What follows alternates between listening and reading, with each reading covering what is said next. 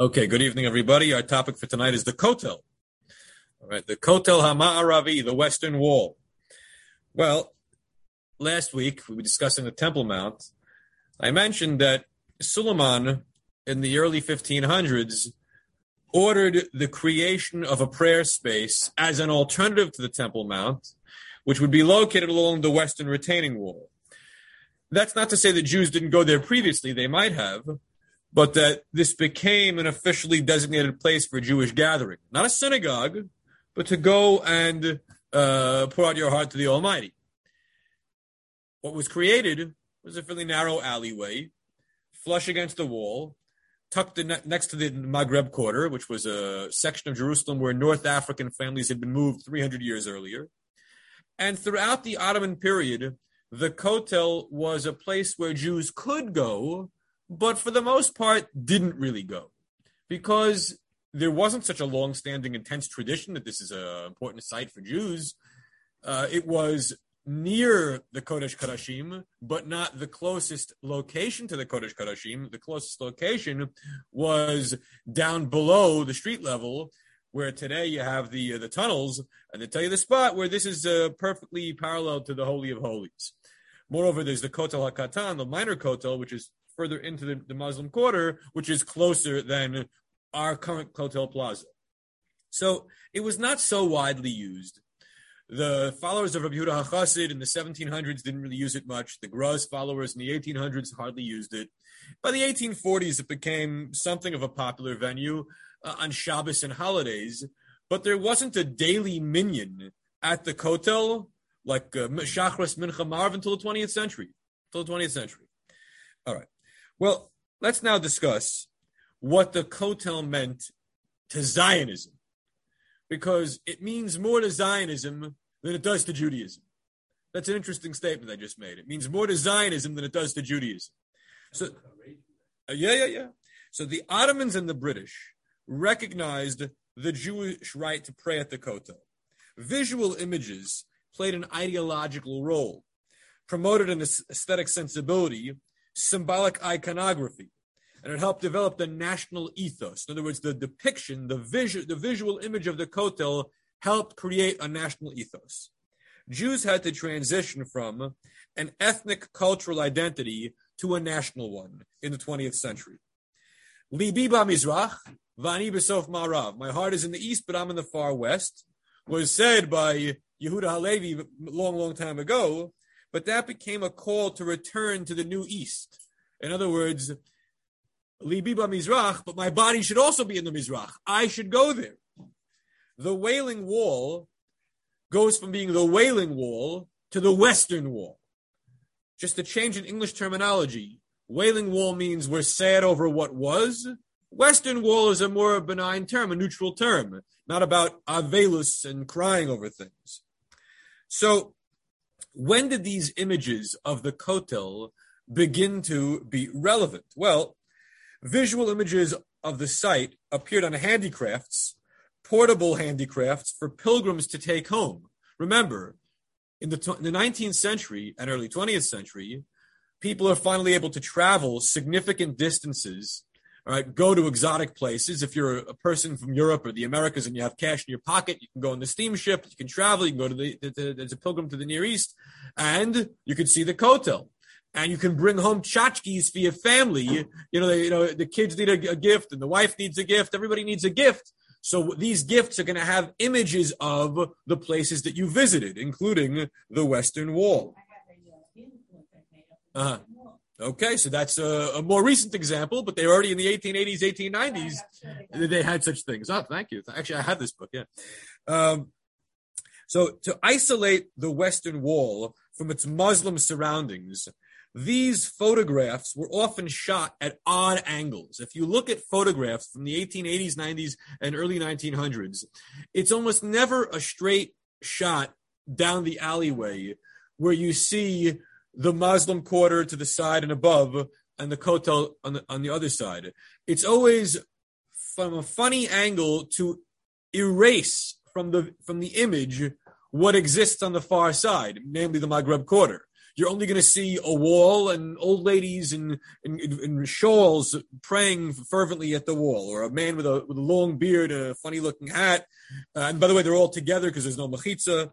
So Jews, um, Jewish rights at the Kotel improved in 1841 when the Turks took over the, from the Egyptians. Remember, the Ottomans were in control from 1517, but in 1830, the Egyptians rebelled against the Ottomans, the Albanian Egyptians of Muhammad Ali, and they held for the next 11 years the control of the land of Israel. When they were kicked out of the land of Israel and the Ottomans took complete control again, so Jewish rights improved. Uh, the Western Wall became increasingly important for Old City Jewry, the old Yishuv, in the late, in the latter half of the 19th century. But people wanted to turn it into a synagogue. And what does a synagogue have? Furniture, a table for the, the shulchan to read the Torah, okay, a machitza, an ark, an aron, pavement of the floor. All these things would make it a more hospitable environment to have synagogue services. No, no, they were illegal. So the Ottomans valued the status quo. Between t- between ten and fifteen feet wide, not very wide at all. Less, less than from here to the wall. Yeah, Yeah. The Something like that. Yeah, 15 feet. 15 feet. So uh, the Ottomans valued the status quo, and Arabs were very careful not to let the Jews change the status quo in their favor. No in- instituting of any furniture, ark, mechitza. You got to just show up, pray with your book, and that's it. The Western Wall was an open air venue. It was hot in the summer and it was cold in the winter. And Muslim intimidation existed in the narrow alleyway. You know, they were brandishing a sword, a knife, a gun. It wasn't so pleasant to go there. You felt it was a little dangerous. Okay. There were several attempts to buy the Western Wall and the Maghreb Quarter by Jews for the sake of the Jewish people. One such attempt was made by Montefiore in the 1850s. Then Rothschild, the Nadiv, Baron Edmund de Rothschild, did it again in 1887. And it failed not because the Muslims refused, but rather because of Jewish objections. What happened? The Chacham Bashi, who was like the Sephardic chief rabbi, claimed to have had an epiphany that were the deal to be finalized, there would be a massacre of the Jews. In other words, that the Muslims would be so incensed that their leadership sold away the Al Burak wall, where, where Muhammad's donkey was supposedly tied when he went up to heaven, which we call the Kotel, that they'd go berserk and kill a lot of people. Now, that's what the Chacham Bashi said. He had an epiphany this was going to happen. Alternatively, and the more uh, cynical version of the story is he feared the Ashkenazim would take over the place. In other words, the, the Sephardic Jews were the dominant element in the old city for a long time, and now the Ashkenazim are coming in significant numbers, and now a, a, a Rothschild Ashkenazic Jew wants to buy it. He feared that there, from an ethnic perspective within Jewry, an intra-Jewish uh, conflict, that the Ashkenazim were trying to, to grab power. No, no. If the Jews were to buy it, everything would be allowed. And you could make a synagogue out of it. Now, it was accessible to men and women because it was a holy site, Makom Kadosh, not a Beit Knesset, not a synagogue. And in 1874, if you look at the images from that year, which were some of the earliest ones, there were more women than men praying at the Kotel.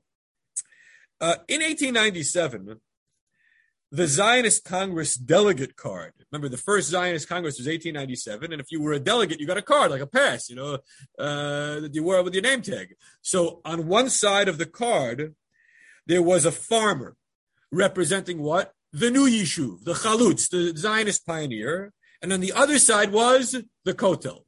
So what is Zionism? It's a combination of tradition, but also the new enterprise of the farmer. Uh, the Wailing Wall became a popular symbol in the artwork of the late 19th century as Europeans became interested in Palestine, not just Jews, but Europeans more generally. How did the Wailing Wall become known as the Wailing Wall? Uh, I'm not sure the earliest usage of that term, but it must predate, it's at least in the 1700s or earlier, not anything later than that. It was named after Moby Dick. So Edward Robinson visited in 1838. Edward Robinson saw old Jews crying. The postcards of the early 20th century depict ruins and ruined people, general poverty, and the Jewish community as a community of tears of mourning. Early Zionist postcards depict the Tower of David instead. That Migdal David represents strength, whereas the Kotel represents the Goyim pushing us around and destroying the temple. Um, Herzl thought of the Kotel as a foul smelling alley, 2,000 years of inhumanity, uncleanliness, and intolerance. Not exactly a glowing description of uh, our holy place. But he must have been right. He was right. Practically speaking, he was 100% right. Now, in, in postcards, the Kotel is more exile than redemption, more exilic than promise within the promised land. The dead Western Wall was to be compared with the live Bezalel School of Art. Remember, the Bezalel School was established in 1906. They're producing a lot of this artwork. So to them, other the building of the Bezalel School itself was a, rep- a, representation of the new, the good, the exciting. The Kotel represented all that was old and dead. So, philosophically, they wanted to get rid of tradition. Yeah, yeah, yeah. Okay, so Eliezer ben Yehuda's son, Ben Avi, saw the Kotel as part of the usable past. And he thought it was a site that could be reclaimed for modern day Zionism as a place to remember military heroism, not for religious worship. Meaning, who are the heroes of this location? The Hasmoneans, the Maccabees. Uh, that we're, we're going to remember Beitar, Titus. But Not- they no, they were nowhere near there. Huh. The, the Maccabees were in the temple. They were on the Temple Mount. Okay. So in 1918, Chaim Weizmann again tried to buy the Kotel. Bear in mind, what is Chaim Weizmann's role in Zionism in 1918? So he is not yet officially the head of the World Zionist Organization. That happens a year later. However, he was appointed to the Zionist Commission, which was uh, permitted by the British to show up and sort of walk around like they own the place and try to boss around the military governor. So Weizmann said the following in 1918 We Jews have many holy places in Palestine, but the Wailing Wall, believed to be part of the old Temple Wall, is the only one which is in some sense left to us. All the others are in the hands of Christians or Muslims.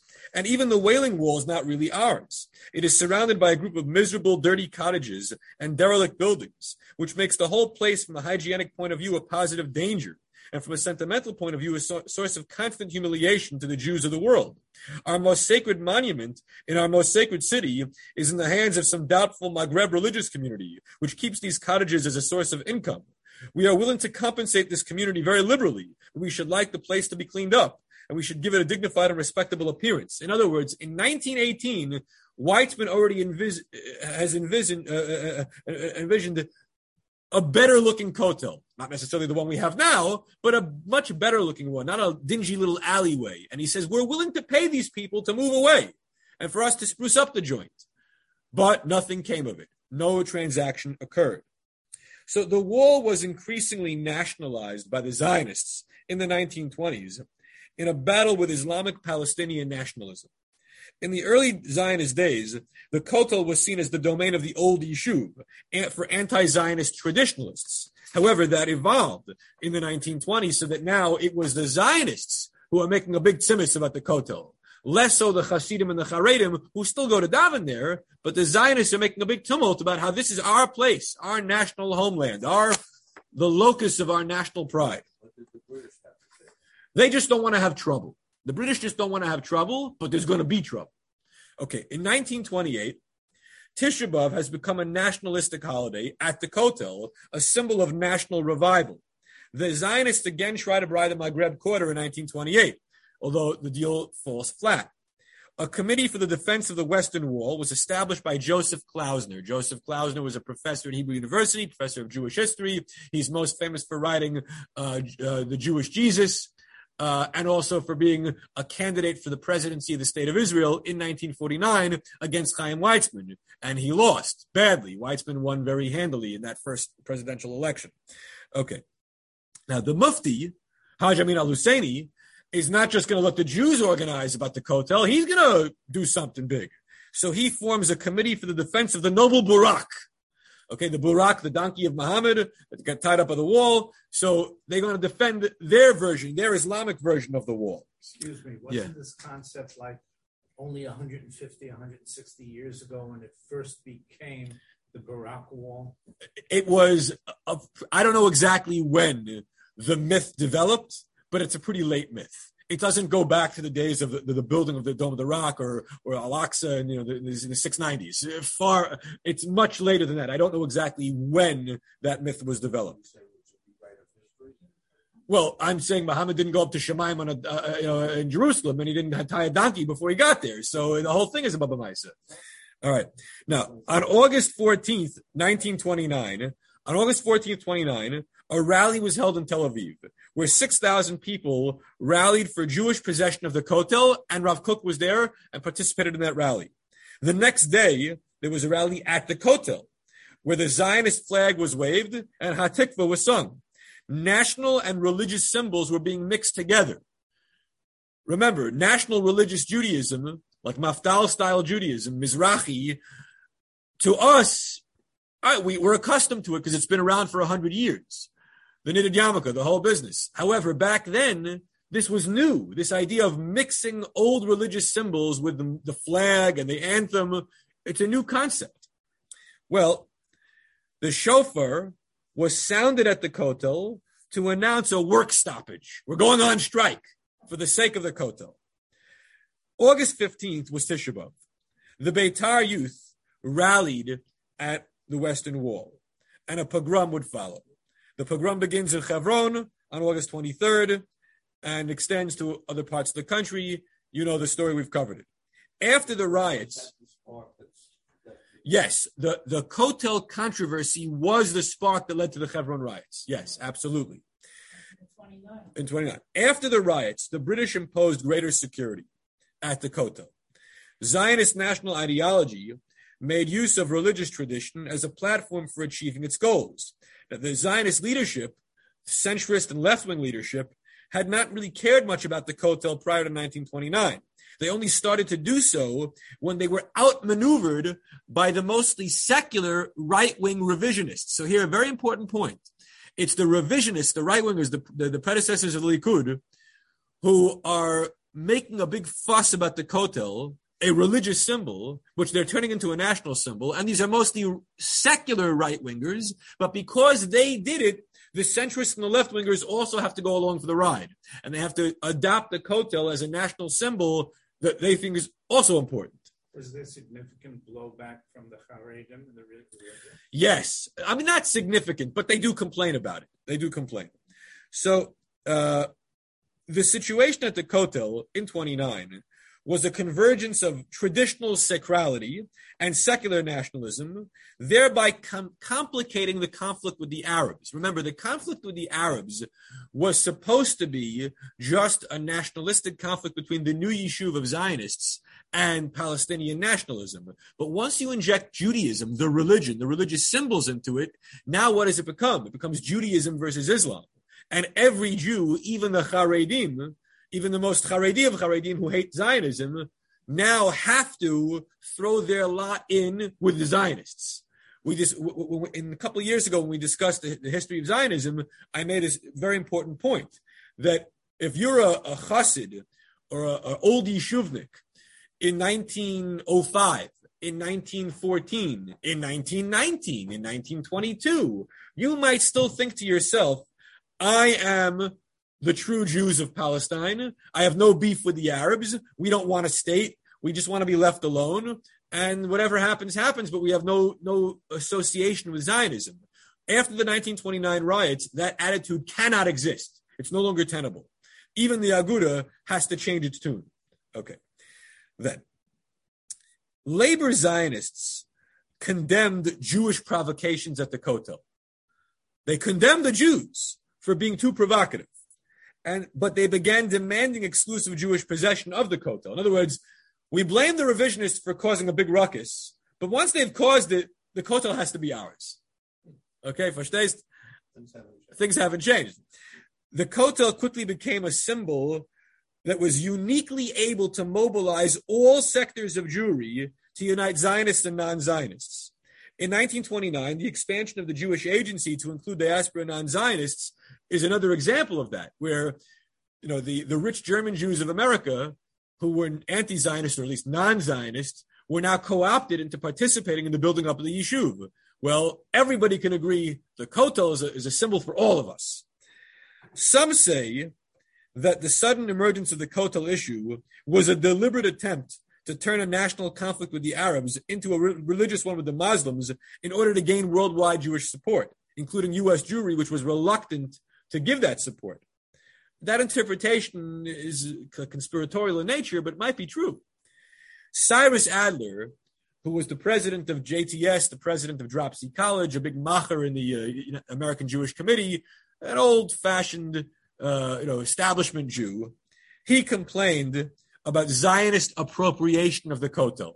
In his view, the Kotel was only a religious symbol, and the nationalists have no business stealing it from world Judaism. Okay, but they got away with it. Well, yes, he was a, he was personally a very observant Jew. Yes. Okay. Um, now, post 1967, everything changes. And I want to go to uh, to that issue now. What happens after 1967? So there are three stages in the modern history of the Kotel. One was an urgent temporary preparation for the site after the Six Day War. A second was permanent arrangements discussed in the 1970s with Moshe Safdie, the architect, uh, developing plans, which were ultimately rejected, so that the temporary became permanent.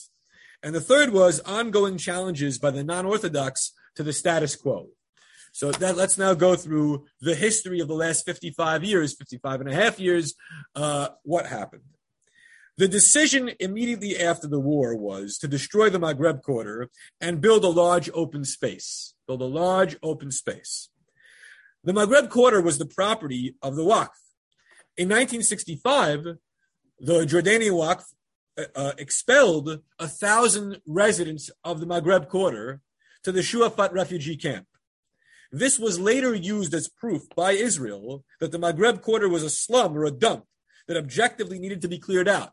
And so, therefore, Israel's action in mid June 1967 was no war crime. It was just legitimate urban planning. Legitimate urban planning. Well, yeah, okay. The, the, the, the, Jordanians were clearing it out, and we're just finishing the job. The 1967 destruction of the quarter was done without official authorization. So there are many stories, apocryphal, some true, about what happened. But the government never officially authorized what happened. Why? Plausible deniability. Nishvisendik, you know? The fog of war. Who actually gave the order? We're not sure to this day. It's unclear. It was possibly Moshe Dayan, who functioned as the defense minister at that time. It was possibly David Ben Gurion, who at that time was merely a member of the Knesset and not in the government. It could have been Uzi Narkis, the general. It could have been Shlomo Lahat. It could have been Teddy Kollek, the, the, the mayor. No paper trail was left. What actually happened? Bulldozers began arriving on Saturday night when the war ended. Bear in mind, the war was a six day war. Monday, Tuesday, Wednesday, Thursday, Friday, Saturday. The war ended on Saturday in the Golan. The Friday and Saturday was really, there was nothing happening really in Egypt, in the Sinai, and the West Bank situation had been resolved by Thursday. Friday, Saturday was mostly in the North Country in the Golan. But the, but the, the ceasefire went into effect late at night. The bulldozers start coming. And Shavuos was less than a week away. Shavuos was Tuesday night. Was because remember, the, the, the third day of the war was the 28th of ER. So the war goes 29th, 30th. Actually, there is no 30th. So Rosh Chodesh, second day. So Shabbos was the second day of Sivan, which means Sunday is the third, Monday is the fourth, Tuesday is the fifth, Tuesday night is the sixth is Shavuos. So there are three days to get to Shavuos. And you got to clear out the, the, the, the, the, the junk. Well, what happens? It seemed to me, and I've heard this, Uh-huh. that if that hadn't been done Yeah. later on, the claim by the Jordanians and the Waqf would have been bloody murder if it happened there. Right. So the fog of war, you get away with more than you can in peacetime. Well, so Tuesday night was Yontif, and major crowds were expected. So what was done? 135 homes were destroyed, 650 refugees were shipped away. The residents were only given minutes to leave. It is claimed that some Arabs died in the rubble. Eshkol, the prime minister, supposedly didn't know what was happening. Now, ordinarily, we would say an Israeli prime minister doesn't know what's going on. Couldn't be. That's just propaganda. But in the case of Eshkol, who was a bit befuddled and had not been on his A game in advance of the war, I'm tempted to believe that this is actually true. That he really didn't know, and other people gave the authorization because they were inclined to quick action. Um, yeah, yeah, yeah. In 1968, some families who had been moved out accepted compensation for better housing accommodations. Some moved to North Africa, where their ancestors had come from. Other families refused the money so as not to give a hechsher to Israel's actions. In other words, they refused the payment because taking payment is like taking blood money. It makes it what Israel did kosher. The truth that Johnson called up Sunday morning and told him to stop. I don't think so. I don't. I, I don't believe that ever happened. I, I've heard that story, but I don't think that really happened. Um, so, what does this episode show? It says, "Speak softly and create facts on the ground to determine the political future of disputed land." This would would continue with the settler movement in the West Bank. We learned when we discussed the history of the state of Israel that the settler movement in the late 60s and especially mid 1970s with Sebastia and elsewhere was all about wildcat settlements being made kosher after the fact. So you take action without authorization, and then you hope that it sticks. Okay, in the case of the Kotel, it did. All right. Well, Eshkol wanted to dispel the notion that Israel would disrupt the religious worship for other faiths. So he decided to leave the holy places in control of the ecclesiastics of the various faiths, which means Holy Sepulchre, the Christian clergy are in control. Temple Mount, the Islamic Waqf is in control. And the Kotel, a Jewish place, the rabbis are going to be in control. Er- early on, there were two fences creating three sections. The northeastern section was for men's prayer. The southeastern section was for women's prayer, and a general tourist area was 20 meters away from the wall. Uh, this was the original setup. The global reform movement of progressive Judaism applied for permission to have mixed services in 1968. They were rejected and they chose to boycott the Kotel going forward. So organized liberal Judaism was boycotting the Kotel for a very long while, from the late 60s and onward. The minister of tourism did not want fences. Rather, he wanted a completely open plaza like it had been for generations. No machitza, no men's section, no women's section, just you go and you, you go up to the wall. It was just. A narrow alleyway. Granted, okay. Now the Knesset passed a law making the Minister of Religious Affairs responsible for issuing directives about prayer protocol, mechitza, chilul Shabbos, eating and drinking, tznius. All the agenda items were in the hands of the Minister of Religious Affairs. Mafdal controlled it at that time. So, because Aguda was out of the government, a dispute developed between the chief rabbis on the one hand, who were going to enact these rules, giving guidance to the Minister of Religious Affairs. So, a dispute developed between the chief rabbis and the archaeologist led by Benjamin Mazar. Uh, in fact, it was a three-way machlokus, a, th- a tripartite machlokus. What are the three interests? Religious, tourist, and historical research. The, the, the minister of tourism wants open space. People can come, whoever you want, to show up and have a good time. The religious affairs people want an Orthodox synagogue. The academic researchers want, well, let's start digging and digging, and whatever we find, we find, we'll produce our, we'll, we'll, we'll publish our research. But you tourists and you from people, get out of our way. We want to have a free hand to do this research. Okay, so you're assuming that that division of labor already exists. It's created right now as a compromise. Okay, so the compromise is reached. What is the compromise? Archaeology will be done in the south by Robinson's Arch. Prayer will be in the north, and tourism will be west of the prayer site. So everything you're accustomed to seeing when you get to, the old city of the archaeological garden, and then you go further up, and then you get to the past the security checkpoint, and then there's an open plaza for the tourists, and you go a little further in, and that's where people daven. That didn't happen, you know, mina shamayim. The Ribbon Shalom didn't come down from heaven and say, this is how the setup is going to be. That was a compromise that developed in late 1967 to accommodate three different interests, tourism, religion, and archaeology. Well, what, I don't, I don't know the geography. The latest digs that you see when you go there, which Yeah. is behind the plaza, Right? is that part of the original agreement? No, no, that that that which is behind the, the curtain that nobody knows what's going on there, uh, uh, flush against the wall. Right. That's that's it's going on. It's been going on for for twenty years, as far as I know. I mean, since my first trip to Israel, maybe even longer than that. Uh, that was not part of the original Kotel Plaza. That was, I don't know what it was, but but they're digging underneath. But also underneath the plaza, they're also. That's correct. Yeah. Now, what happens next? So, in July of 1967, an architect working for the Ministry of Religion of Religious Affairs came up with a plan to remove rubble, clean up the place, make bathrooms and stairway approaches. So that's important because we're, today we're accustomed to the fact that there's there are bathrooms by the side wall there, where the water fountains are, and you know you can it's comfortable. There's uh, there's lighting everywhere. You can go at night and you can see what's going on. It's not pitch black. All this stuff didn't exist. So the the architects working for the Ministry of Religious Affairs they had to come up with all this stuff, and they did so in the summer of '67. Because uh, Shavuos time it was just it was just empty space. There were no there were no bathrooms, there were no water fountains, there were no lights, nothing, garnished, dirt roads. So the the building of the staircases happened in the late 1960s.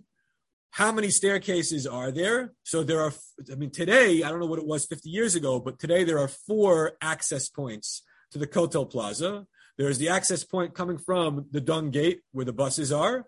There's an access point going towards the Muslim Quarter by where the Kotel Tunnel tours begin. And then there are the two staircases, one coming from the main area of the Jewish Quarter, um, coming down from the Churava, and the other from Misgav Ladach, uh, you know, the, the back way where, where Yeshivat uh, Netiv Aryeh is now.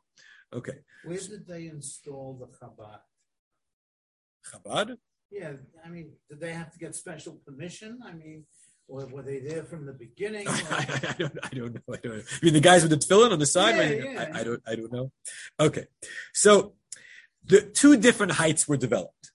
The lower area next to the wall extends 25 meters outward, and then the upper area is for non-praying tourists. So if you notice, when you go to the Kotel, it's it's it slopes downward, and then when you get to the to the to the to the, to the fence, which separates the tourist area from the prayer area, there's a drop down, a drop down of several feet. I think today it's about eight feet. It's pretty steep, actually. Um, that was already in the late 60s, the design. Have it low to the ground, flush against the wall, higher up as you go further away for the tourists. Okay, the military character of the Kotel, IDF swearing in ceremonies, began in the late 60s. However, the religious had a problem with this because you have mixed audiences attending these swearing in ceremonies. And there was a Gadna episode in 1991, Gadna being the, the, the teenagers who were you know, getting ready for military service, the, the pre, pre-military. There was Taruvis, mixed dancing, something along those lines. And Rav Getz, who was the Rav of the Kotel, threatened to resign if we don't cut this out. No more. No more mixed dancing at the military swearing in ceremonies. Okay. In 1973, Moshe Safdie, famous architect, was consulted by the Society for the Development and Rehabilitation of the Jewish Quarter. And they recognized two principles. One, the Western Wall is a holy area. And number two, it needs to be made accessible for tourists and for national assemblies. That this is going to be a place where the big events of Medinat Israel will take place. Yes, Har Herzl is another location, and we're going to discuss Har Herzl. We're going to spend a session on that a few weeks from now. But the Kotel also is going to be a place for national assemblies. So Safdie had an idea of terraced platforms rising and narrowing as you go further west, meaning low to the ground in the east against the wall, getting higher and higher, with little terraced platforms. It was a nice idea. I've seen pictures of it. Maybe it's even in this book. I don't remember. But um, it was ultimately rejected. The rabbis had a problem with it. They claimed to transform the place into an oriental bazaar of sanctity. Those were the exact words an oriental bazaar of sanctity. So it was never implemented. But because it was never implemented, the temporary setup of late 1967 became the permanent setup. Archaeology in the south, prayer in the northeast, tourism in the northwest. In 1977, what happened? Who wins the election? The Likud, the Ma'apach. Okay, Likud takes power for the first time, and Menachem Begin is in charge. And Aguda comes back into the government for the first time in a long time. At that point, all the plans are frozen in place. Everything is in a standstill. Nothing is going to be going to be uh, uh, approved. The minister of religions controls the western wall and the southern wall.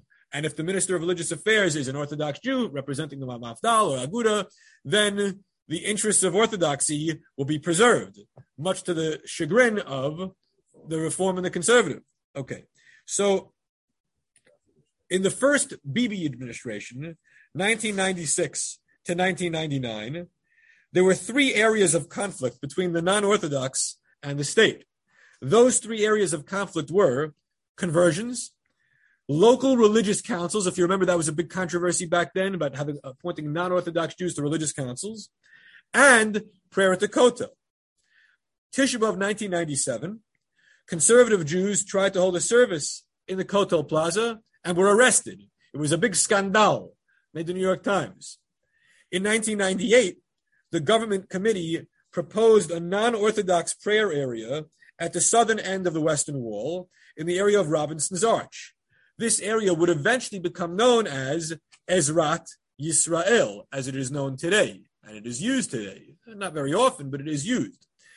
Uh, holiness, heritage, nationalism, tourism the policymakers have to navigate all these things. Post 1967, Israel relinquished the Temple Mount, but intensified its presence at the Kotel. Arguably, the government was looking to redirect messianic fervor towards a less explosive site. So this is an interesting theory about how the Kotel came to be, the Kotel, the big deal that it is. The Temple Mount is World War III waiting to happen. There are those Jews who would say, blow it up. All right. And we learned about that last time, various efforts that failed to blow up the dome, the Al Aqsa, whatever, what have you.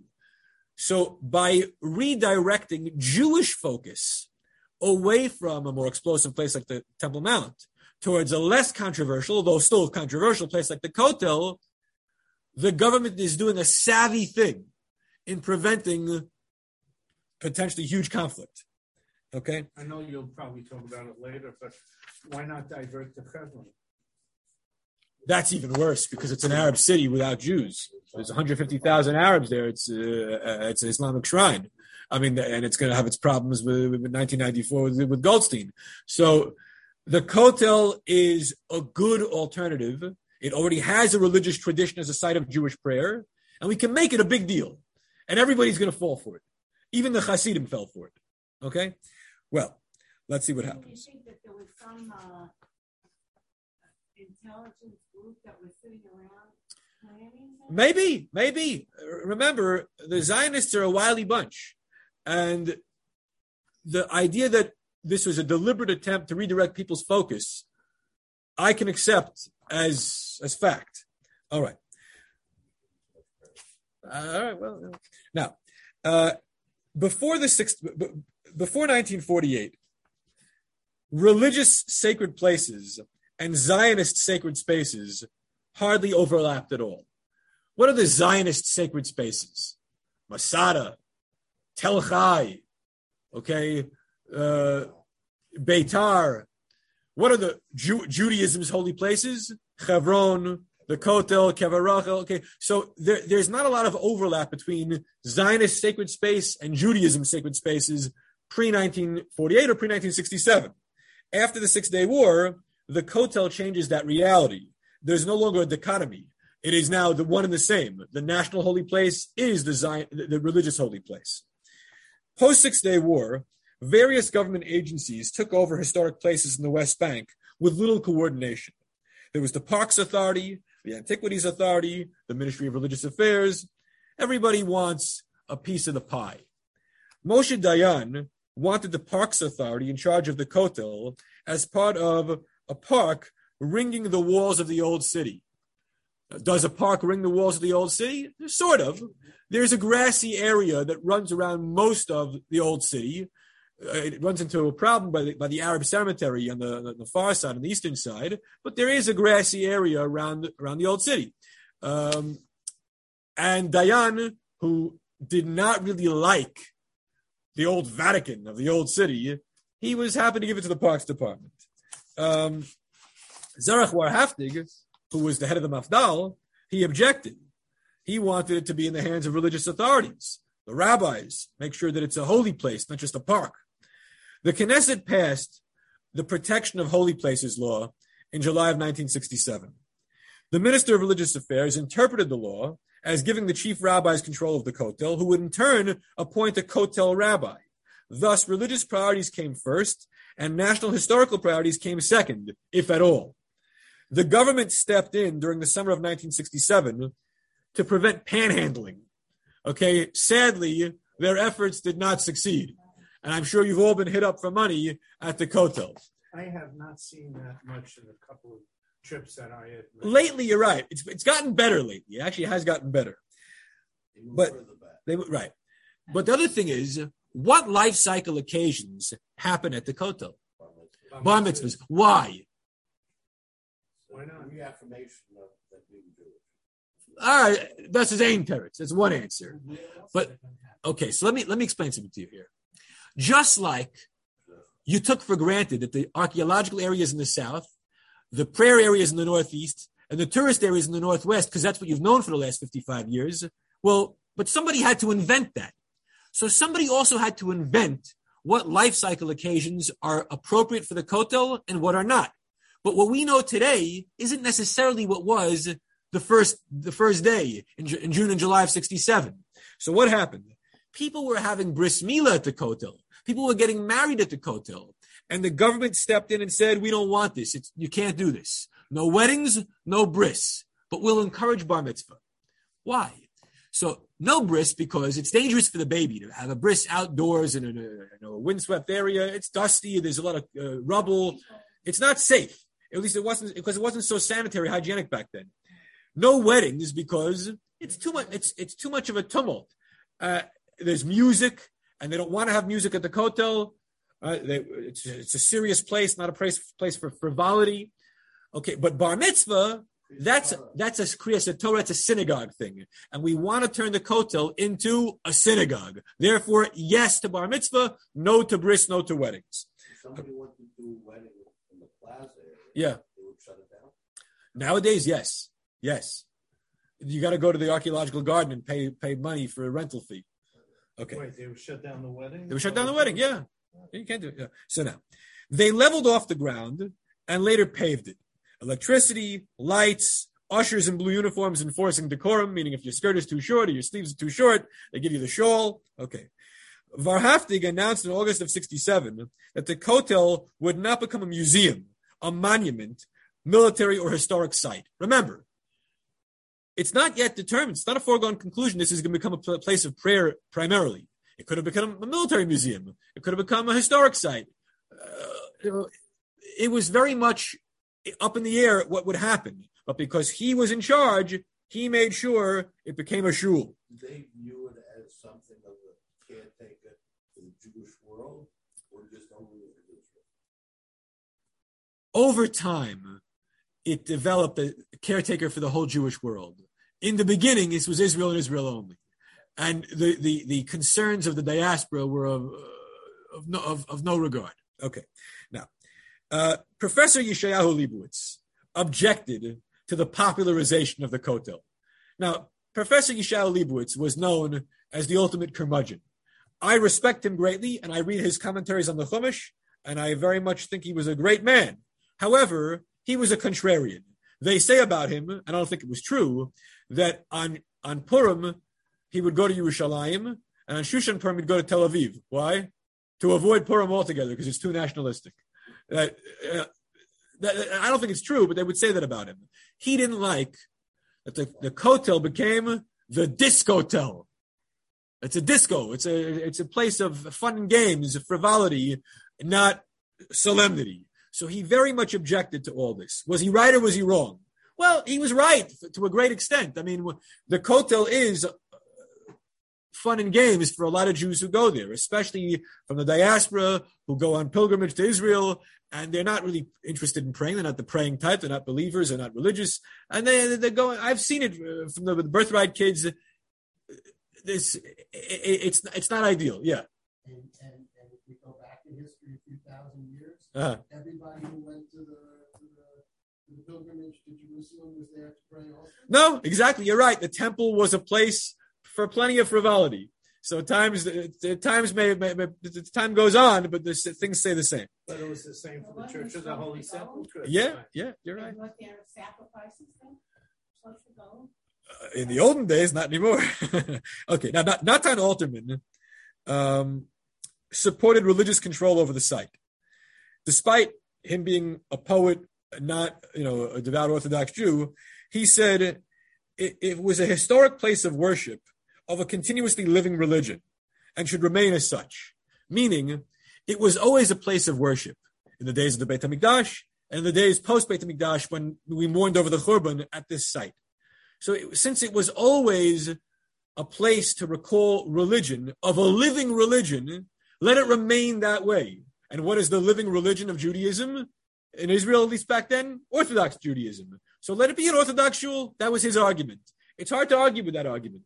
Yeah, Okay. but there wasn't there wasn't a, a division of Orthodox Reform and Conservative. Understood. So I mean, Yeah. that seems to be uh, loading the dice here. Maybe. Now, people complained, people complained that the men's section was four times the size of the women's section. It was 80 20 back in the olden days. Uh, it has evolved over time. It's not 50 50, but it's not 80 20. It's, I don't know, maybe 70 30, 65 35. I'm not exactly sure what the ratio is right now. It skews towards the men, but not, not as egregious. There are more men coming to daven. Yeah, it's, objectively, you need more place. Huh? Yeah, yeah. So uh, during the first month after the war, the IDF military rabbinate was in control, and there was no extreme separation of the sexes. Mixed groups were tolerated. When did this change? July of 67. That up for the first month, there was plenty of mingling and swingling. After a month, after the military rabbinate left and the chief rabbinate took over, Ministry of Religious Affairs, that's when it became like Yehorak Valiavar to go from one side of the Mechitza to the other. All right. Levi Eshkol, the prime minister, did not like what happened. He referred to the gendered prayer areas as corrals. Now, Levi Eshkol was not a frum man by any stretch. He was a very secular guy, and he didn't like what he saw happening to the Kotel. Letters to the editor of Israeli newspapers throughout the summer of 67 were pro and con religious control of the Kotel. So if you if you look up Jerusalem Post, Haaretz, Davar from that era, you'll see letters. Yes, this is good. No, this is terrible. Everybody had an opinion about what should happen to the Kotel. Rabin, Dayan, and the IDF leadership held a small memorial service at the Kotel shortly after the war. That began a trend of using the Kotel as a place for recalling lost soldiers. Bereaved parents lit candles at the Kotel on Yom HaZikaron of 1968. And the official Yom HaZikaron ceremony was held at the Kotel in 1969, meaning Har Herzl was the place for the first 18, 20 years of Israel's existence. On a ad hoc basis, in 68, a year after the, uh, the Six Day War, parents who lost sons who died in fighting the Battle of Jerusalem went to the Kotel, but it was seen as an appropriate venue. Therefore, the official ceremony was put there the next year. But it was like only two shul. Right? Yeah. Now, the first swearing in ceremony for IDF officers was held at the Kotel in September of 67. It was scheduled for after Mariv so as not to offend the regular worshippers. And by the way, on my last trip to Israel, I was at one of these ceremonies and they were very careful. the ceremony began at 7.30 because the Zman for Mariv that night was around 7.15. And I, and I didn't know this at the time. I learned this after the fact. I was thinking to myself, oh, it's pretty good. We davened, and now we can go watch the ceremony behind, you know, up on the top of the, the, the plaza. Um, this was all intended to make shalom between the religious usage of the site and the secular usage of the site. But moreover, the, only the bugle was used in these military uh, swearing in ceremonies, no other mu- mu- musical instruments. Why? So as not to defile the sanctity of the place with you know rock music and the, and the like. Also uh, like having musical instruments? Especially in Yes. Yes, yes, that is a long-standing tradition. Also, the ceremony included readings from the Tanakh and the handing out of a Bible to each inductee. So, in many respects, this was a more religious ceremony that might otherwise have been had it taken place in some other venue. Some Haredim opposed these ceremonies because it meant the intrusion of Zionism and modern nationalism at their place of prayer. It was encroachment on their turf. Well, tough luck. I mean, that's really what it all boils down to. 200,000 people visited uh, the Kotel for the very first Shavuot three days after the war. 100,000 visited for Tisha B'Av.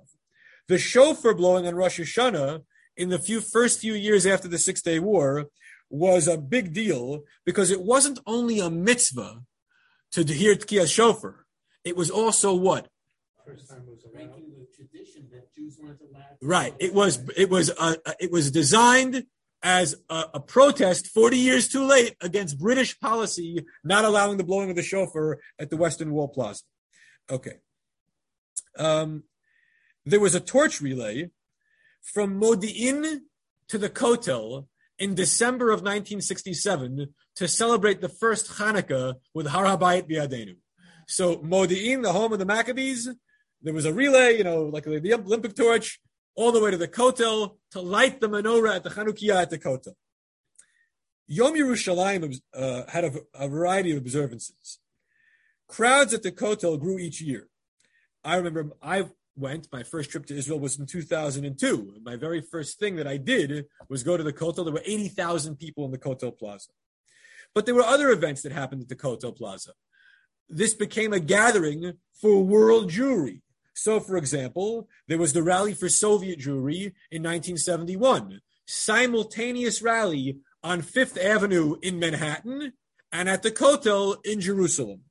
There was also a rally in 1981 uh, at the Kotel protesting the implementation of the Camp David Accords, including the participation of certain of the chief rabbis.